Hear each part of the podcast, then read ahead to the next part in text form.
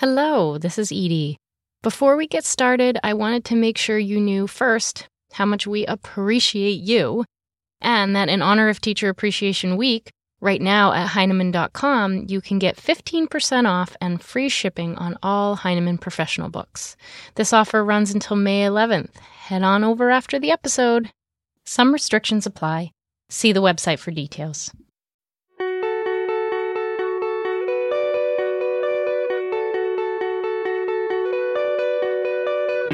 Young children love to learn and use new words.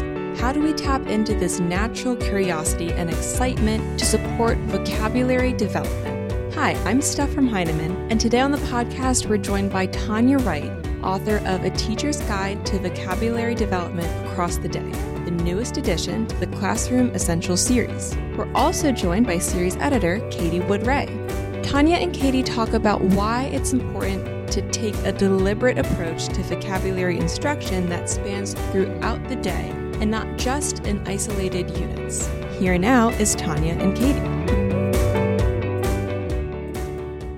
Good afternoon, Tanya. I'm so excited to talk to you about your new book. Uh, it's the next installation in the Classroom Essentials series. It'll be out in October. A teacher's guide to supporting vocabulary development across the day. So, congratulations, first of all, on having finished it. And we're so excited to have you be a part of the Heinemann family. You've written lots of other things and other books, but this is your first Heinemann book. So, congratulations. Thank you. It's been lots of fun so far working with you on the book. Um, and I'm so excited that it's going to come out. I am too. It's, uh, I, I actually can't wait. It's beautiful too. The designs are gorgeous. They support the content so well. I'm really excited. I love how it looks how it looks really feels to me how I hope that conversations feel in classrooms between teachers and kids. Well, it's interesting that you say that because that's one of the one of the first things I wanted to talk about. Um, I took a walk this weekend with my three and a half year old nephew, and um, my sister was with me too. And I was just thinking about it's such a joyful time right now in his development. And it's really all so much of it is about words you know? His his approximations are so wonderful and he's leaning into trying to understand what things mean. He's interested in words. He asks us what we mean by things and it's just so joyful. And I was thinking about your book, and that's really the stance that you bring to this work. Uh, it's clearly the stance of the book, and just, you know, that as adults, we should both marvel at the learning children are doing and also just find joyful ways to support them in it. And just kind of curious about how you came to that stance. Well, I think, like you said, children love to communicate. They need lots of words to communicate. Words help them describe their world, words help them to share their learning and their ideas. And they really want to do that. So I think we should get excited about it. I think when we think about vocabulary as a list of flashcards or something like that that we have to cover, that's not really how words are used or how they feel in the world. Um, in real life, we use words uh, to help us communicate, to help us read, write, speak, listen, and learn. And that's how I think we should think about vocabulary for kids and in our classrooms and in our families and our homes. And you know, this, I was thinking about this too. I mean, you and I have been working on this project for a couple of years now, and I don't think I've ever asked you this, but I'm curious about how you, how vocabulary became your like lane as a researcher. How did you get, I know you started out as a kindergarten teacher, and then when you became, you know, a, a, a researcher, how did it, how is it that vocabulary became the thing that, that you wanted to study? I have to say, I've always loved words. I've always loved to write. And I've always liked to think about uh, the best words to communicate with. But I honestly don't think I was the greatest vocabulary teacher when I taught kindergarten. I don't think I was always aware of how important it was unless it led to misconceptions for kids. So I was aware of it when kids were confused, but I wasn't necessarily aware of it as an all the time thing that I could help them help them with and help to to focus on.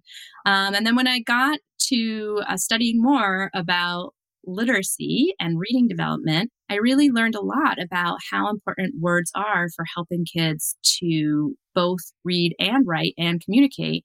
Um, and it just became really clear to me that this is such an important area to focus on to support kids' literacy development, but also kind of a neglected area often in classrooms. And I don't think that's anybody's fault or anybody's trying to do a bad job. I just think sometimes with younger kids, we're not necessarily focusing on that because we have so much other stuff to focus on.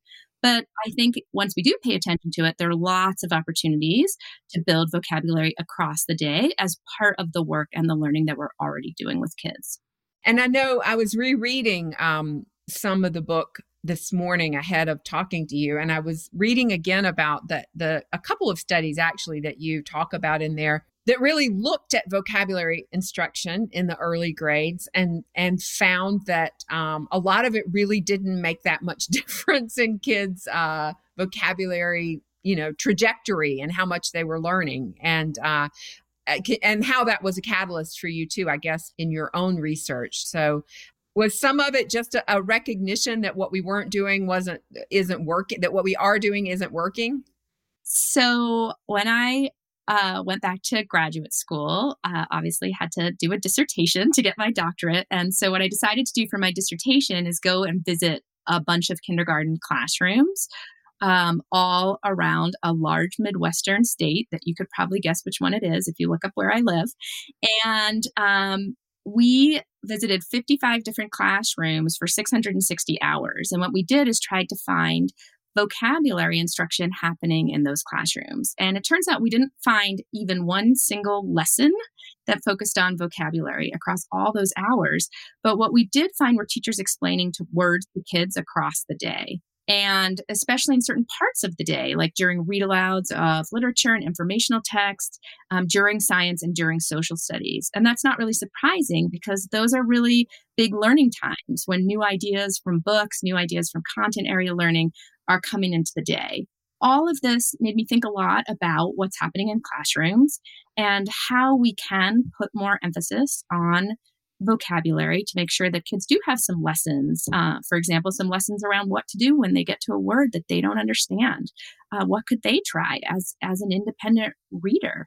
How can they use words in their writing? Interesting words, right? These seem really important.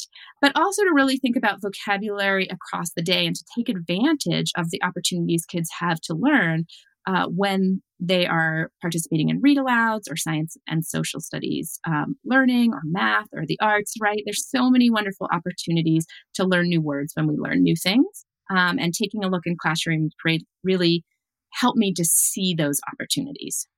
Well, and you know, I think one of the things that um, made me reach out to you the very first time I did years ago about about writing for teachers for Heinemann was because I noticed that you did such a great job of, um, for lack of a better word, translating research into practice and and really being clear about the practical implications of what research shows, and that just shines through in this book.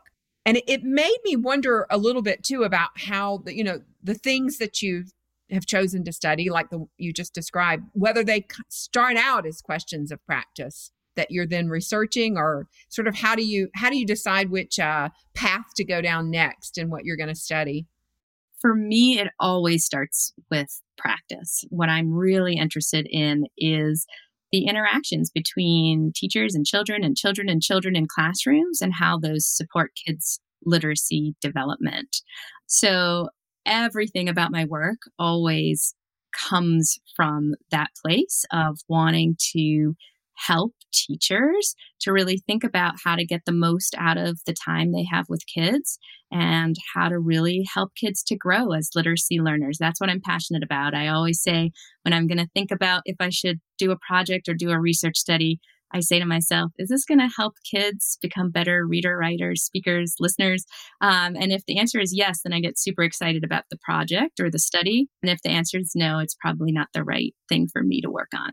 Well, let me just say, I think that really shines through in in all your work and all your contributions and I really appreciate it which is why too I'm so glad you're you're part of this great new team that's going to be uh, editing the reading teacher congratulations on that too Thank you very much. And I would love teachers who are part of the Heinemann audience and other authors from Heinemann to submit articles to the reading teacher or teaching tips. If you just want it to be something brief that you've really worked on in your classroom, that would be so wonderful because what the reading teacher does is really a space for researchers and teachers and literacy coaches and, and others involved in literacy education to communicate. So researchers can share their ideas and teachers can share their ideas in this space. And that's really just so exciting to me. Um, one thing we're going to be doing that's new is we're going to have a teacher advisory board um, who can help us to read articles to make sure that every single article that we publish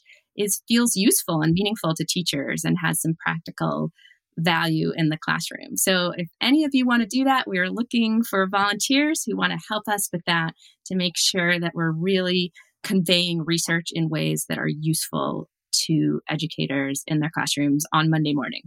I think this Classroom Essentials book is going to serve as a great mentor text for how to really tease out practice from research. And of course, you know, all the time you spend in classrooms uh, is huge part of that as well but it it really you've just done such a brilliant job of of helping look at the practice that comes out of that. So i i appreciate that so much. One of the things that i i really was have been struck with working with you on this is this idea that you you know letting go of of thinking of vocabulary as this little thing you do let's do 10 minutes of sort of word study or whatever and instead thinking of it across the day something that's infused into everything you do. And yet the fact that it's infused it, it's not just responsive teaching it's very planful and very intentional so it's not like you just wait for an opportunity. You're really thinking about it and you're uh, anticipating, you know, what the teaching is going to sound like, what it's going to look like. And I just wondered if you could maybe talk a little about the importance of that. Because some people might think that all you really need to do is talk in intelligent ways to kids and they'll pick it up, right? They'll pick it up method. But um, this is really about a lot more than that. So I think, of course, it's wonderful to talk to children using big words, and that's never going to harm kids. And it's always an important thing to do. And if they ask about words, we always want to discuss words with children. But on the other hand, uh, if we are going to agree that vocabulary is really important for reading, writing, speaking, listening, and learning, we also have to make sure that we are taking advantage of opportunities to ensure that all children learn the words they're going to need for school. So, across all the content areas, as kids are learning new things, there are typically words associated with that content. And we really want to make sure that all kids learn the words they're going to need to participate in the learning of the classroom. And if we just leave it up to chance, then that learning is going to be inequitable in our classrooms, right? Some children might happen to pick it up, some might not. And I really am one who thinks that if we say vocabulary is important, we need to make an effort to be planful and really ensure that kids are developing the vocabulary they need to participate in school, but also to be, you know, readers, writers, learners in the long term. So, now I guess we need to go there. When we when we were uh, working on this book, we never dreamed that uh, schooling would look like it does at this moment. Um, we had turned the manuscript in uh, before March of 2020, and yet uh, here we are, and everyone has spent the last you know eight months, six months adapting to this new environment. Can you just talk a little bit about how you feel the content of the book is applicable, whether you're teaching in, in a physical classroom with kids or you're teaching online? Um, I'm sure you've been asked to do some thinking about that in your professional development work already. So I think the most important thing to remember is that good teaching is good teaching, no matter what modality we're teaching in. So if we think it's important for kids to learn vocabulary and that the way they learn it is through meaningful experiences, um, where those words are part of content area learning or where those words are part of read alouds and we're going to discuss how, what they mean in books, then those are the things we have to figure out how to keep doing across modalities. I think uh, I keep saying to people, you know, if you wouldn't do it to kids in person schooled, please don't do it to them online, right? So if you wouldn't stand up in the class and do a PowerPoint presentation on vocabulary in front of your kindergarten class normally, uh, because you don't think that's developmentally appropriate, please don't do that in the online environment.